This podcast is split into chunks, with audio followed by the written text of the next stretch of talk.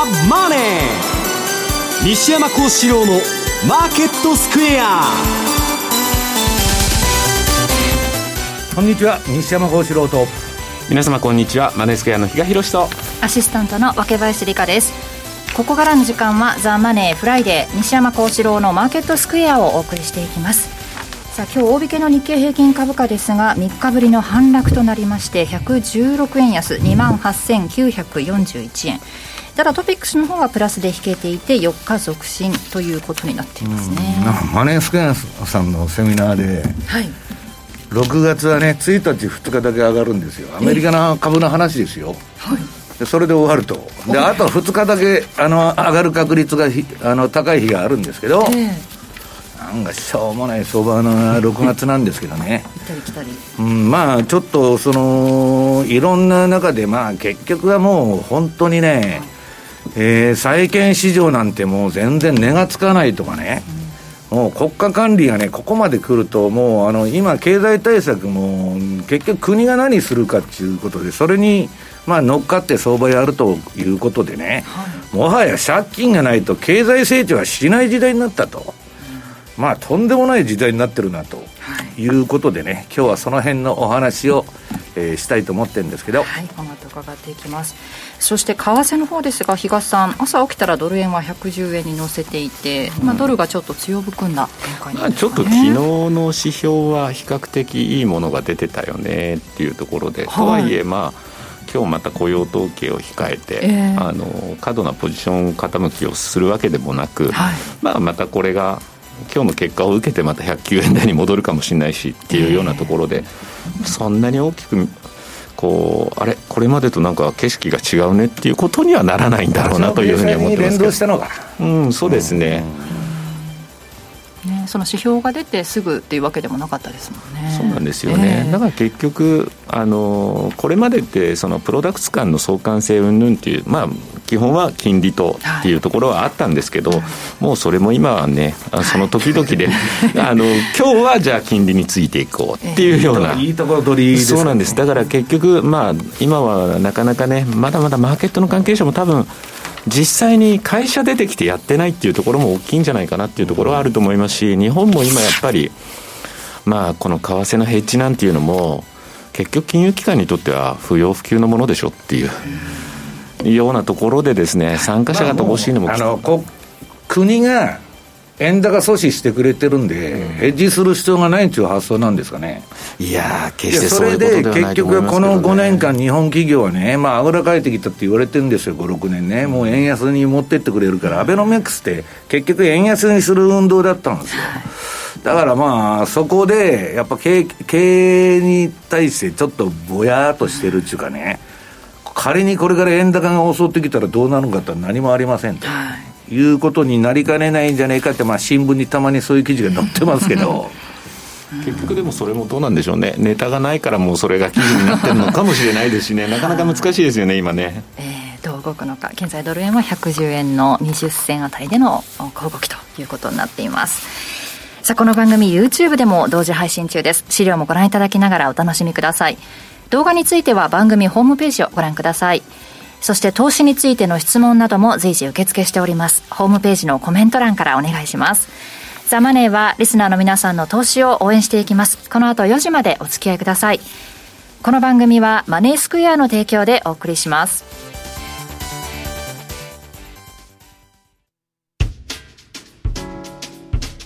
お聞きの放送はラジオ日経です。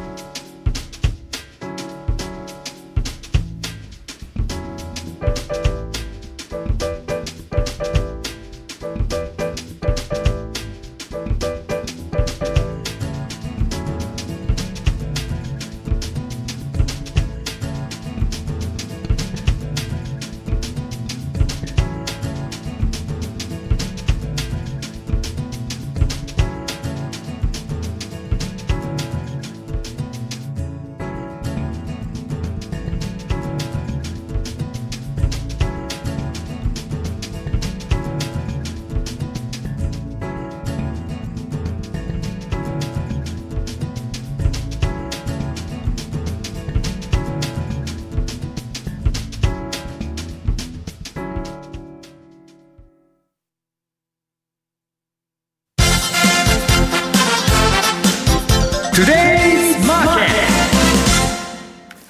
イズマーケットです。今日6月4日金曜日のマーケットを簡単に振り返っておきます。大引けの日経平均株価は3日ぶりの反落となりました。116円59銭安い 28,941 円52銭。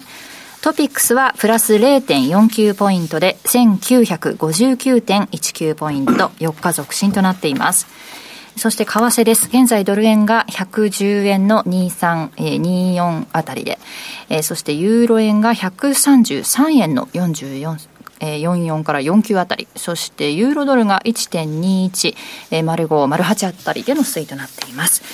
ではまず為替ですが、今週を振り返って比嘉さんいかがでしょうか。はい、もう早いですね。火曜日から6月相場がスタートというようなところで、はい、しかも5月の31日は、イギリスとアメリカ市場が休場だったというようなところからのスタートだったんですが、はい、今ですね、津田と代わり番号で、実は火曜日のザラバ中継のコメントにも出させていただいてて、はい、でそれで今週私の番だったんですが、そこで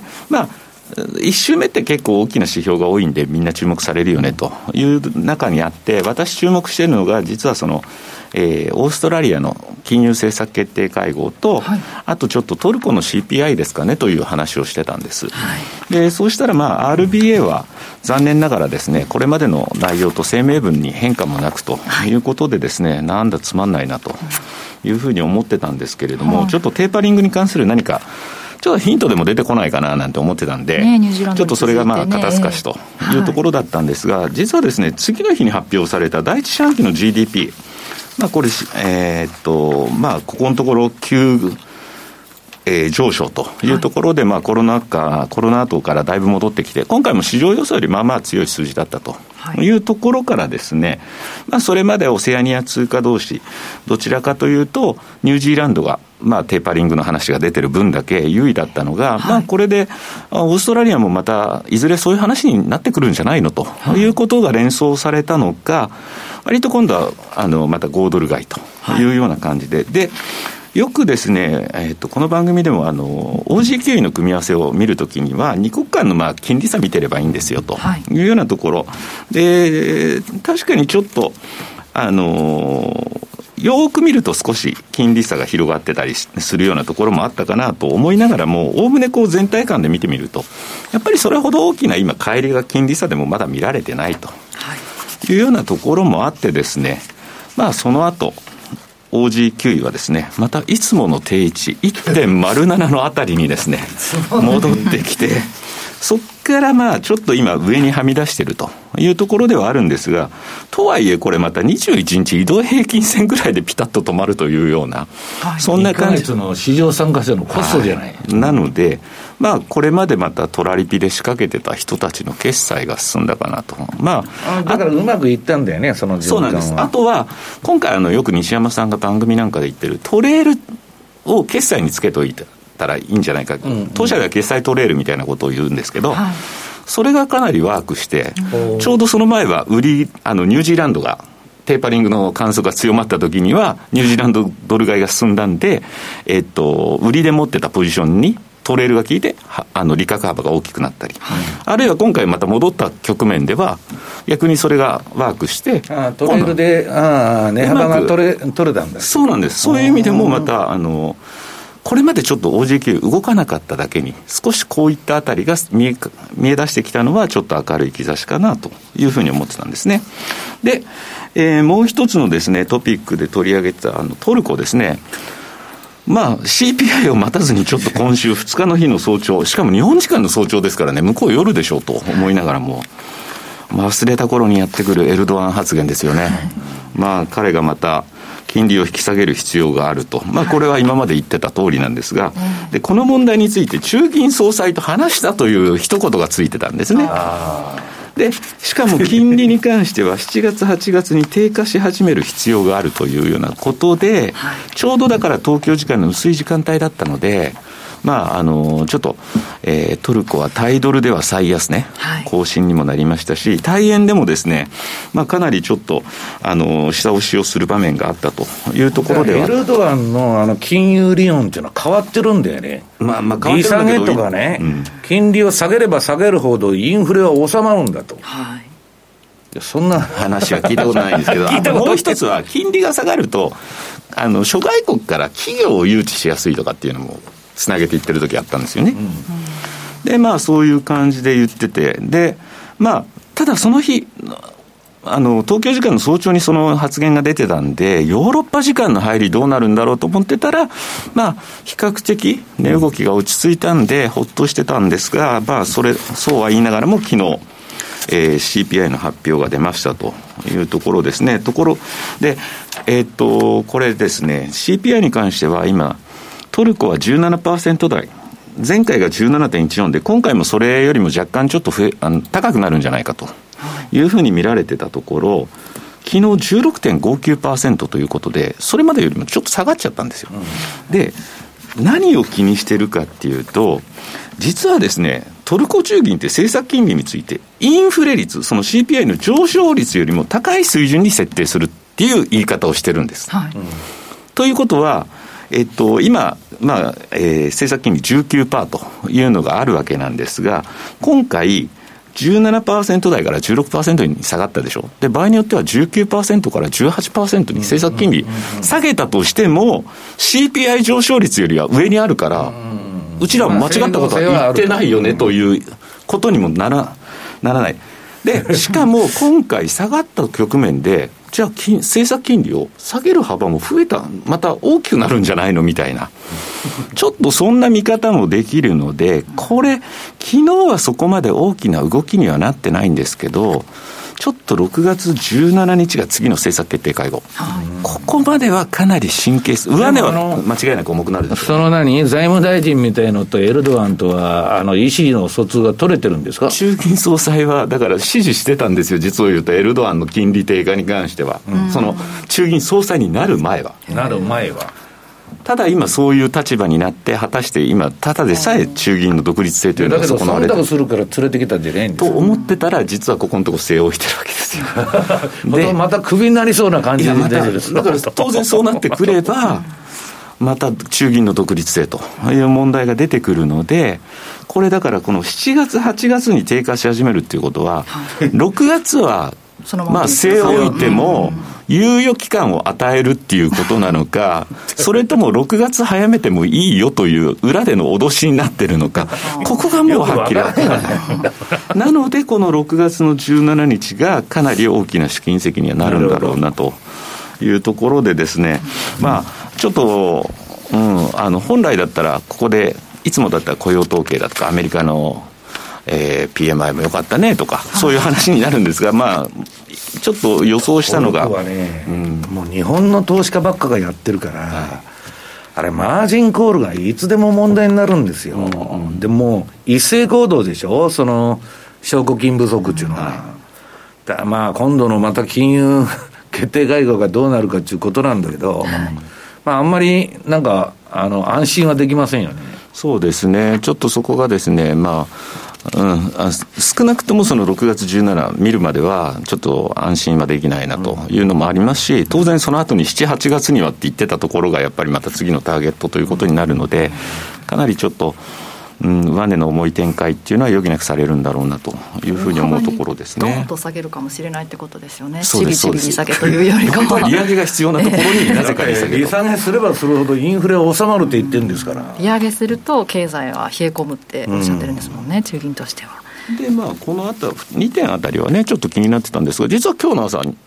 番組始まる前にも西山さんと電話で話した時にちょっとこれ取り上げませんかって言ったのが、もう一つロシア関連、ロシアのファンドが、今度ドル資産を全部手放すみたいな、今日朝ニュースが伝わってきてたんで、それってもしね、マーケットでやったらちょっとこれドル安になるのとかっていうふうにちょっと連想しがちなタイトルだったんですけれども、でもこれどうもロシアの中銀はアメリカの制裁を恐れて、要するに政府系ファンドでね、これなんだっけ、年金でね、国民福祉基金っていうのあるんだけど、結構でかいファンドなんだけど、まあ、ドルをもうやめちゃうとんで、ロシアのね、外貨準備っていうか、ポートフォリオを見たらね、もうとっくの昔にドル減らしてるんですよ。ずっと減らし続けてるんですよね。で、ユーロだとかね、ゴールドをバンバン増やしとるんですよ。だからまあ、それの一環で、まあ、今度はプーチンとやるんでしょ、うん、またどういう結果になるか分かんないから、まあ、プーチンっていうのは老快な男ですからね、バイデンもそうですけど、まあ、どういう結果になるのか分からないけど、要するに中国とロシアはもう、ドル離れをずっと進めてますんでね、はい、買ってるのはだから日本と連銀だけなんですよ、アメリカの自分で買ってるわけですよ、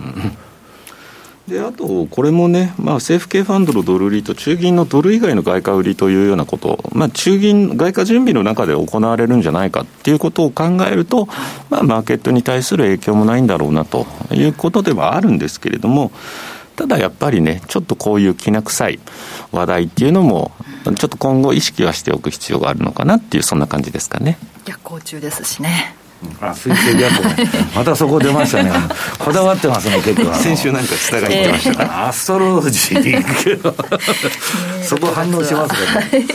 そして西山さんの方から冒頭もありましたが、もはや借金がないと経済は成長しないというテーマで。なんかまあだから緊急事態宣言あたりまでは水星逆行だからね。テクニカルも当てにならないし、まあそれはメリマンが昔から言ってることなんだけど、まあ当てにならんでやめとけと。はい、いうようなあれなんですけどね、まあ、なんかここ、何週間かぐらいかな、マーケットから結構ぼやきが聞こえてきて、うん、こんなマーケット見てたってしょうがないぞと。で、ロビン・フッターはね、ビットコインのはちょっとやられてね、まあ、韓国の若者中心にね、あれなんですけど、まあ、掲示板相場をまたやってまして、もう AMC が乱高下してですね、私は夜中に電話かかってきて、なんだっつったらまたやってるぞみたいな話で、でその時 50% 高だった、1日にですよ、で 120% 高が 130% 高まで1日上がって、はい、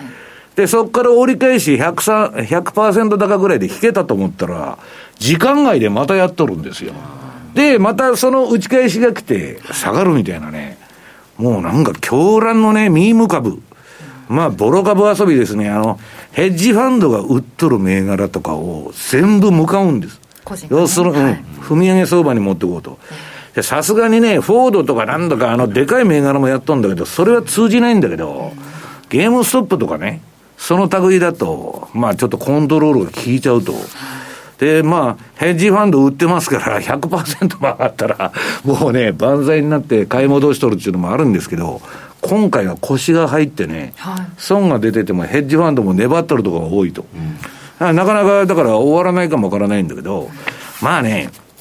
もうそのロビンフット現象とかもすべからくですよ、はい、もう金余り現象なんですよ。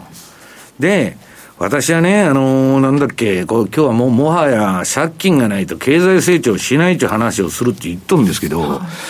まあね、それこそ今日比嘉さんと喋ってたらアメリカのね、小売り事業者、まあ小さい商売やってる人は半数が求人が埋まらんという記事がね、これ出とるわけですよ。その1ページ目ね、資料の。はい、で、その心はというとですね、3ページか。給付金ですもんね。うん。人々は仕事をするより給付金をもらい何もしないことを選んでると。そんなもん当たり前じゃないですか。合理的な選択でね、働きに行ったように。行くより家にいてるのがいいと。で、問題はですね、その所得制限はあるんだけど、標準的な収入の4人家族で5600ドルの給付となるんですよ。なもんね、今までアメリカのね、低所得者からしたらもう目玉飛びてるほど金が出てるんですよ。アメリカでね、こんなね政策がまさにこれはもう事実上の MMT っていうか、まあ、社会主義に踏み込んだなと、バイデンになってね。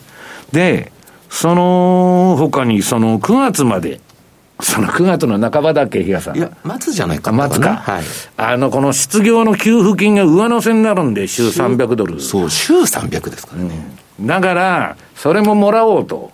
9月いっぱいは働いてもしょうがないやないかという話ですよ。でね、皆さんね、次が今日わーわーこの為替参加者がみんな言っとる雇用統計、はい、昔はね、貿易収支と雇用統計が相場よく動くと、はい、今や貿易収支はもう全く関係なくなった、はい、で雇用統計だけは、まあ、数年前までそれでも反応しとったんだけどね、はい、今やこんなもん何にも関係ないって、資料の4ページですね、はい、これ1948年から2021年までの失業率なんです。で、まあ、リーマンの時のね、これ失業率よりもこのコロナでガーンと上がっちゃったわけですよ。でそれが今、まあ、下がってきて先月が 6.1% で、私はこの失業率を見るのは意味があると思ってるんです、はい、で失業率がね、これ20ヶ月の移動平均を抜いてくると株がおかしくなることが多いんですよ。でこれは相場にも使えるし、失業率っていうのは使えるんだけど、非農業部門の雇用者でね、何万人だっつってわーわーみんな叫んどるじゃないですか、はい、あんたら頭大丈夫ですかと私言いたいわけですよ。アメリカっていうのはね、3億2、3000万おるんですよ。まあ不法難民はカウントされてないから分かんないけど、そのうちの労働人口っていうのは、まあ現役世代と言われる、少なくとも1億6000万人おるわけですよ。日本の人口より多いですね。それがね、ねえ、若林さん、プラス20万でもマイナス20万でもね、1億6000万もね、労働者がおって、そんなもん何なんだという話じゃないですか。そういう重箱の隅みたいので、まあ、相場のネタでやっとったんですけど、はい、まあ、失業率以外はあんま関係ないんですけど、その失業率でさえね、はい、今のこの給付金のね、なんだ、ゆりかごから墓場までみたいな、その、昔の英国だとかね、あるいは今のデンマークとかスウェーデンとかあの辺とか、はい、まあ、旧ソ連みたいなことになってるわけだから、そんなもん別に必要のその数字が出たってね、比嘉さん、どうやって反応するんですか、うん、そうですよね、反応これ雇用統計が良かったって言ってどうなるんですか。瞬間だけドルが買われるんだけどそれがじゃあ恒常的に続くかっていうと、そういうわけではないと思ってる、うん、いやだから私はね、こういう相場の分析っていうのは一応まあ純粋資本主義とは言わないまでも、資本主義のルールの中で分析する社会なんだけど、はい、今や経済の 50% を国の予算で動かしとるんですよ。どこの国も5割ですよね。まあ家畜のブロイラーみたいなもんですよ。バンバン餌流してお前ら飯食ってくれと。ほいでね、私5ページにね、この政府債務、要するに政府の借金、 GDP 比の借金が雪だるまの四角化つって、これはだいぶ前の資料。日本は 230% で、まあ面積が小さい割には地図が大きいなと。なるほど。ね、借金のでかさですから、これ。昔、小渕さんが、私は世界一の借金王と、自慢しましたけど、国会で。いや、もうむちゃくちゃになっとると。これでね、まあアメリカなんかまだ会員、この時 105% だったの、GDP の。で、アメリカやろうと思ったら、この日本が30年間やってきた両立てのネズミ講経済ですね。資産と負債が両方増えていくと。だから、みんな言うのは、負債が増えても問題がないと。バランスシートの片側には資産があるんだから、負債だけみんなね、日本1000何百兆円の借金とか言っとるけど、資産もそんだけあるんだと。嘘をつけと。資産をリアライズドしたらね、国有地だとかなんだとか、そんなもん二足三本なんですよ。バランスシートが、負債は減らないんだけど、大体会社の倒産でもそうですけど、バランスシートでバランスしとるんですよ。バランスシートっていうくらいだから、負債と一緒で。だけど、要するに株がドカーンとかするとね、例えば今株ばっかやっとる企業は、負債だけ残って資産だけガーッと減ると。で、パンクしちゃうっていうのがあれなんですよ。んで、こういう状況の中ね、日本の真似しようというステファニー・ケルトンとか、そのオカシオ・コルテスとかね、サンダースが現れたと。で、アメリカの若者の現状見たら当たり前ですよ。サンダース支持しようというやつが出てきて当たり前なんだけど、そこで、この次の、6ページのですね、このバイデンさんが、わしゃルーズベルトやと。ね、1929年の世界大恐慌の後に公共事業をやったルーズベルトだと、もう特性例まで最後打つんじゃないかというような勢いで今金をばらまいててですね、6兆ドル予算の男と呼ばれてると。6兆ドルですよ。で、私は6兆ドルどころか10兆でも15兆でもね、ばらまくんじゃないかと思ってるんです。みんな、こんなもん3兆ドルだと、実際は議会通すと。だけど3兆ドルだったら次また追加してきますから。そのくらい腹が据わっとるんですよ。で、それはもう二度とトランプ的なものを出てこないように、民主党がこの後50年、100年、ずっと民主党政権になるように動いてるわけです。別に、国民のためにやってるわけじゃないんですよ。政治家っていうのはそういう生き物なんでね。党利党略のもと動いてる。で、それは何やってるかって言ったら、金ばらまくのに大義名分が必要だから。ね。日本の工事みたいに穴掘って埋めろと。そればっか年中やってると。そんなんでは、アメリカっていうのは、欧米っていうのはロジックで動くんで、大義名分っていうのはいるんですよ。で、何かっつったら、7ページ。気候変動の危機をでっち上げとんですね。今、温暖化からなんやかんやで大変だと。で、電気使えと。いや、じゃあ、電気って本当に環境にいいのかいと。誰も突っ込まないわけですよ。で、今頃イーロン・マスクがね、ビットコインで電気使うとね、環境に悪いって、じゃあ、電気自動車はどうなんだよと。全部そういう話になってくる。あんたら頭大丈夫ですかと。雇用統計の話と一緒ですよ。で、これはね、昔5話が出てきて、不都合な真実って映画ができて、排出権取引とかね、いろんな取引作って、ウォール街が商売しようと、2006、7年だったかな。やって全部失敗した。で、それの焼き直しやってんだけど、まあこれからいずれにしろアメリカのこの、クリーングリーンというね、公共事業は、全部この環境関連で、これでね、これビル・ゲイツが昨日の記事でニュースで出てましたけど、新しいタイプの原発を作るんです。それはウォーレン・バフェットの会社で。で、バフェットは、あいつと仲いいから、バイデンと。鉄道なんかもクリーンだと。飛行機で飛ばしてるよりね、列車で運べやと。いうふうな感じで、まあ、利する形になるんじゃないかと言われてんだけど、まあ、当然そういう予算が出ると、政商みたいなのがたかっていくわけですよ、こういうふうに。で、一般人はあんまり儲からないですね。こういう公共事業っていうのは、まあ、政権の中枢に、まあ、オリンピック見てもわかるけど、いるやつが中抜きで儲けるだけですから、仕事を受けて。で、さっき見た、借金が今どうなってるかって言ったら、今週ゼロヘッジのね、記事で、出てたんで、8ページ。これはまあ、ハウマッチネットっていうところが発表しとるんだけど、なんだ、日本はさっき何パーだったっけ ?238 から、今257。ね、対 GDP 比の、限界。限界って 250% って言われてるんです。日本はついに到達したと。かってイギリスがそういう時代があったと。250いくともう国が終わると。で、まあ終わるっつってもね、負債と資産と両立てにしていくらでもばらまいたらいいじゃないかと言ってるんですけど、問題は皆さん、アメリカはね、まだ知れとる、これ、増えても 100% ぐらいから133に増えて、これからこれもっと増えます。ただし、アメリカは人口が移民入れとるから、ピラミッド型なんです。だからまだなんとかなるんだけど、日本のように少子高齢化でね、1.3 人しか子供が生まれん社会で、中国も3人目認める言うとるでしょ、今。こんな借金だらけにしてね、今の、老人層とか逃げ切り組、60以上のやつが得して、将来つけを全部今の若い連中に押し付けると、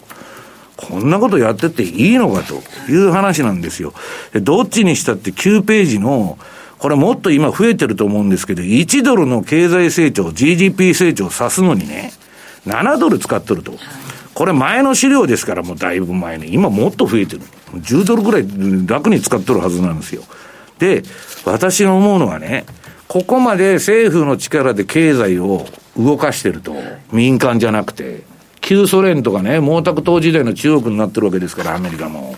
そうするとね、何が起こるかって言ったら、政府が人々のね、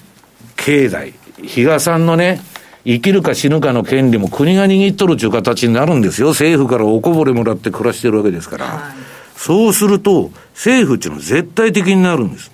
絶対的になると個人の自由がこれから制限されていくと、はい、そういう時代をね、迎えるわけです。で、それが私はいいとか悪いとか言ってるんじゃないんですよ、そのシュンペーターさんがね昔言っとったんですけど、資本主義でねこんな政府がばらまきがね、与えちゃえば、そんなもん生産性なんか上がるわけね、家で寝てた方が働くよりいいと。それはね、ろくなことにならんのじゃないかと。ただし、11ページの資料を見ると、ミレニアルはバイデンを支持しとるわけです。はい、今の若いのが。だって、アメリカのね、アイビーリーグ卒業したら何千万って借金持ってると。これ返すにはね、コンサルかウォール街行って、まあ、1000万ぐらい借金、給料もらってね、3年間辛抱して働いて返して、まあ、その後、辞めるってやつは多いんだけど、はい、で、コンサルとかウォール街なんていうのは、エリートの数%のやつが行くわけですから、後のやつどうするんですかという話で、それはバイデンに入れようという話になってくるわけで、このミレニアル世代っていうのは、ここがポイント。ブーマーより人口が多いんですよ、ベビーブーマーより。日本でいう団塊の世代が、アメリカもね、クリントンとかの世代ですよ、多いんだけど、今、ブーマーの方が多いんですよ。ミレニアル、ブーマーよりミレニアルの方が人口が多い。と、政治的には、こいつらに忖度するわけです、バイデンとかも。と、どんどんおかしな方向に行っちゃって、まあ、それがね、世直しになればいいんだけど、このね、私たちは平等と変化を高らかに歌いながら奴隷制へ突き進んでるんだと、マーク・ファーバーが言ってるんですけど、まあ私はね、ちょっとろくなことにならないんじゃないかと。で、その12ページに、まあミレニアルがこれから力持ってくると、その、フォースターニング、4回目のまあ節目というか転換期に今アメリカ入ってんだと。で、まあ、いつでも言ってますように、ダリオがその出しとるこのチャートを見るとね、もうまあその右翼的な運動か左翼的な運動かわからないけど、とりあえず今、左派の政権がアメリカでできて、それ一色に染めようとしてるわけです。だから私はね、どんどん金ばらまくと思いますよ、バイデンはまだ。ただし、13ページ。インフレはそれでも一時的なんだと。金ばらまいてもインフレなんかになるわけないと。ステファニー・ケルトンみたいなことを FRB も言っとるわけですよ。じゃあ財務長官をイエレンでなしにステファニー・ケルトンにしろよと。それはしないんですよ。で、結局この金利市場も全部ね、当局のコントロール、連銀が買って低金利にしてるわけでしょ。で、日本の14ページ、10年国債なんか値段が出会わないと。比嘉さん、BB で値段がつかねえと。ね。で、こんなもんインフレになってないって言うんだけど、自分で買ってんですから、それはなんないでしょうと。結局ね、ドル円のチャート次。今、ドル円これ、返し群になって、この、ちょっと三角持ち離れみたいになって上行ってんですけどね。はい、大きな相場で言うと、アメリカも低金利にしてコントロールしてる。日本も低金利にしてね、金利上がらないようにしてると。これは、比嘉さん、動きようがないと、大きくは、いうことになっちゃうわけですね。だから、為替市場はこの5年間動かなかったと、いうことに、まあ、去年ぐらいからドル安になってきてるんですけど、まあ、いうことでね、まあ、ちょっとこんな市場でいいのかなと、我々ね、30年超言ってると、比嘉さんなんかも思うと思うけど、とんでもな世界に入ってるってことですよ。誰も何もおかしいとも言ってないじゃん。そうなんです。私はそれね、将来ツケがね、若林さん回ってくんじゃないかと。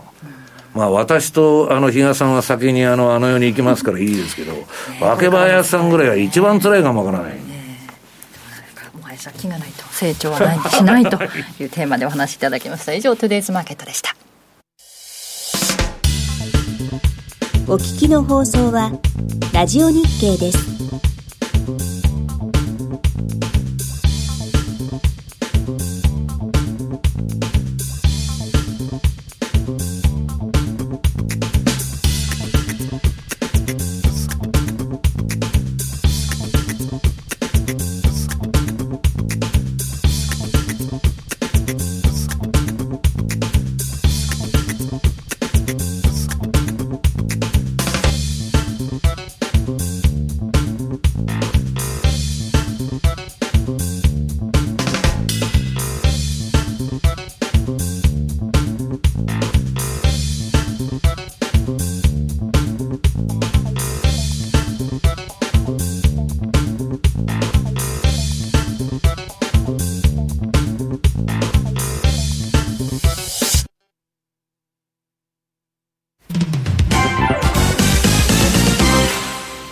マネースクエア。マネースクエアといえば特許取得のオリジナル注文トラリピ、投資家の皆様の快適な資産運用を実現するため、日々トラリピの新しいサービスの提供に邁進しています。昨年9月には新通貨ペア豪ドルニュージードル、通称 OGQE を導入。そしてこの5月、満を持して新たな通貨ペアユーロポンドを導入することが決定いたしました。OGQE に続くシリーズ第2弾としてリリースするユーロポンド。トラリピとの相性について研究に研究を重ね、お客様のトラリピ運用をまた一つ進化させてくれるだろうと期待し、導入に踏み切りました。ユーロポンドがどのような通貨ペアなのか、どこがトラリピ運用に適しているのか、マネースクエアからのおすすめ戦略と一緒に特設ページにて詳しくご案内しています。ぜひご覧ください。お取り扱いスタートは5月8日予定です。新通貨ペア、ユーロポンドにどうぞご期待ください。マネースクエアではこれからもザ・マネー西山孝四郎のマーケットスクエアを通して投資家の皆様を応援いたします。毎日が財産になる株式会社マネースクエア。金融商品取引業関東財務局長金賞番号第2797号。当社の取扱い商品は投資元本以上の損失が生じる恐れがあります。契約締結前交付書面をよくご理解された上でお取引ください。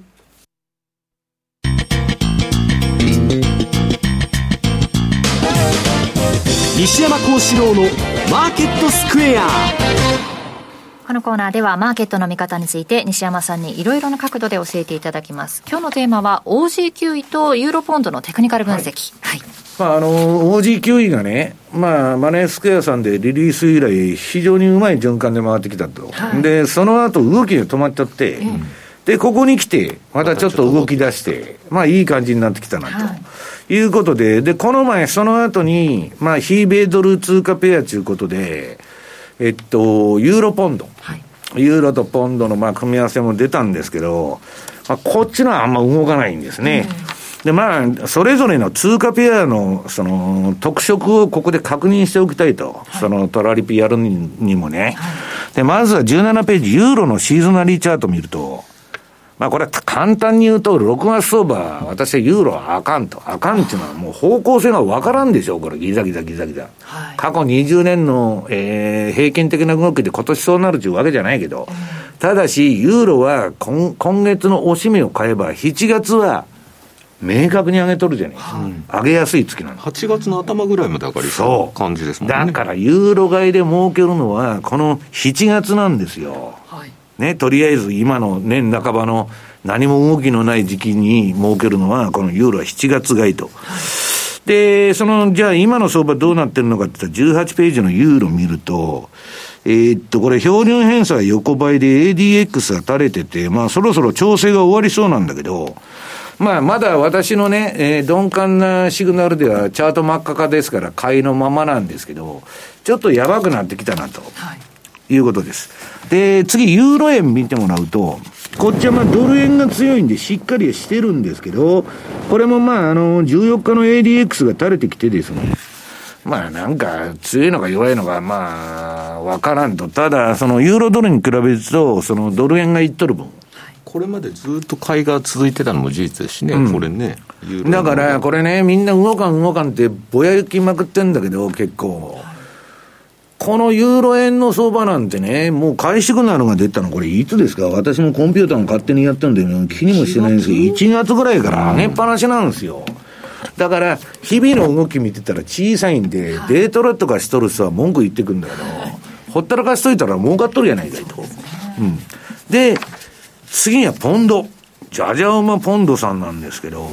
これは行ってこいでしょ、石川さん。そうですね、途中ちょっと強い局面あってもユーロもギザギザ、ポンドもギザギザで、もうはっきり言って私も分かりません。いや、だから結局あれじゃないですか、今ユーロもポンドもどちらかというと買われやすい同じ方向に動いてるっていう言い方ができたりすると思うんですよ。ドルが売られるとカウンターで買われる。そうだからそういう意味でなかなかそのボラが出てないっていうのはそういうところにあるのかなと思うんですけどね。だからね、タイドル相場見るとポンドドル次の21ページ見るとこれもねトレンドがねなんか横ばいから垂れてきて、あの ADX とあれがあの黄色い丸してあるでしょ、はい、あんまりねスッとしないなと。で買いトレンドは今回出てるんだけどチャート真っ赤かなんだけどね、はい、なんだか秋林さんなんか直近はギザギザ横ばいでやっとるんだけど、ところがポンド円の方を見るとですね、22ページ強いんですねまだ。ただこれなんか私が言う感じでおつるみたいな相場でも調整してもおかしくないのに無理やり上がっとるみたいなね。でその標準偏差と ADX がこれ調整相場になっとるんで、まあただねこれまた最高値抜いてくると飛びかねないんだけど、まあそんな感じかなということです、はい、で今度は、今のでユーロとポンドの動きをとりあえず冷やしベースで見たと。で今度は豪ドルとニュージーランドを冷やしベースで見てみましょうと、23ページの、豪ドルのシーズナリーチャート、はい、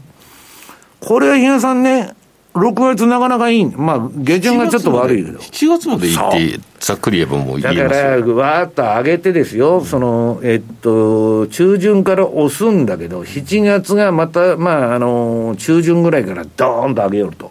でまあその後また垂れちゃって8月はすごい悪いと。8月ってなんかそういや昔から言われてましたね。5月8月はダメって言うんだけど今年は5月も踏ん張ったんですよ、うん、だから必ずその通りになるって言うんじゃないんだけど、ただね豪ドルはね直近で24ページ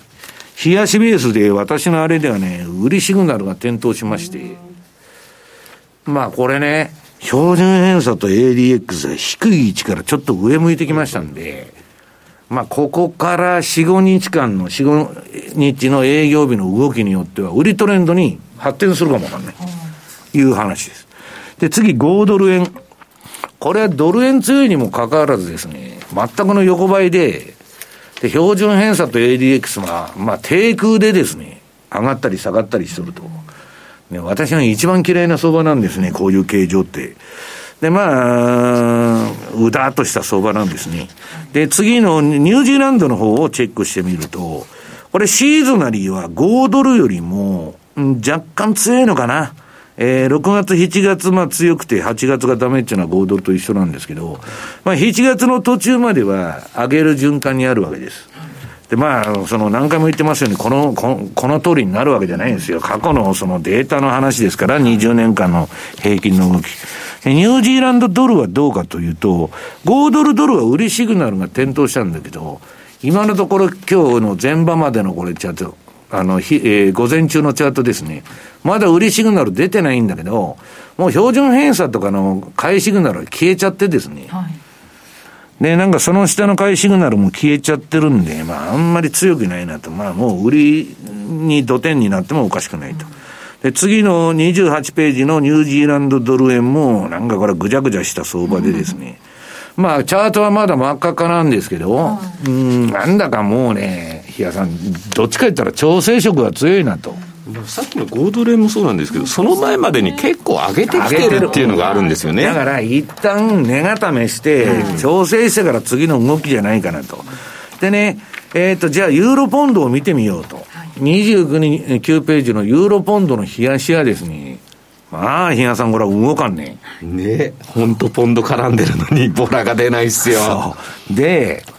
なんだか私が冷やしベースで見るとねこんなもん ATR バンドのねチャンネルの一番外まではとても動かんぞというような感じでこの 0.8507 から 0.8754 ぐらいの動きじゃないかと。これは今のところまあ面白くないわけです。で豪ドルニュージーの方は次30ページ冷やしですね。これちょっとうねりが出てきた。でまあ ATR チャンネルの一本内側の線のええとこで止まりましてその後まあ逆張りシグナルも今買いを発して豪ドル買いにはなってるんだけど、はい、週足で見るとね今日持ってこなかったんだけど豪ドル売りの相場なんですよ、うん、で日足では豪ドル買いの相場なんだ。で、まあ、どっちかっつったらね、まあ、このレンジ 1.0495 から 1.0824 のレンジ間はねまあ、変わらないんじゃないかなというふうに思います、はい、以上 FX マーケットスクエアでした。お聞きの放送はラジオ日経です。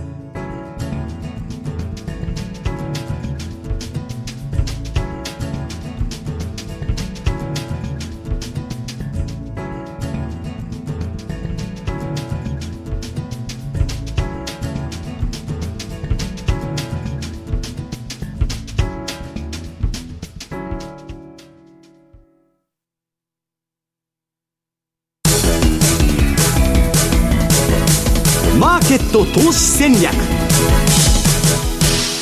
さて来週に向けて比嘉さん何に注目しましょう。はい、ちょっと悩ましいところなんですが、とりあえず今晩発表されるアメリカとカナダの失業率、これ比較した、はい、チャートを準備してきたんですけど、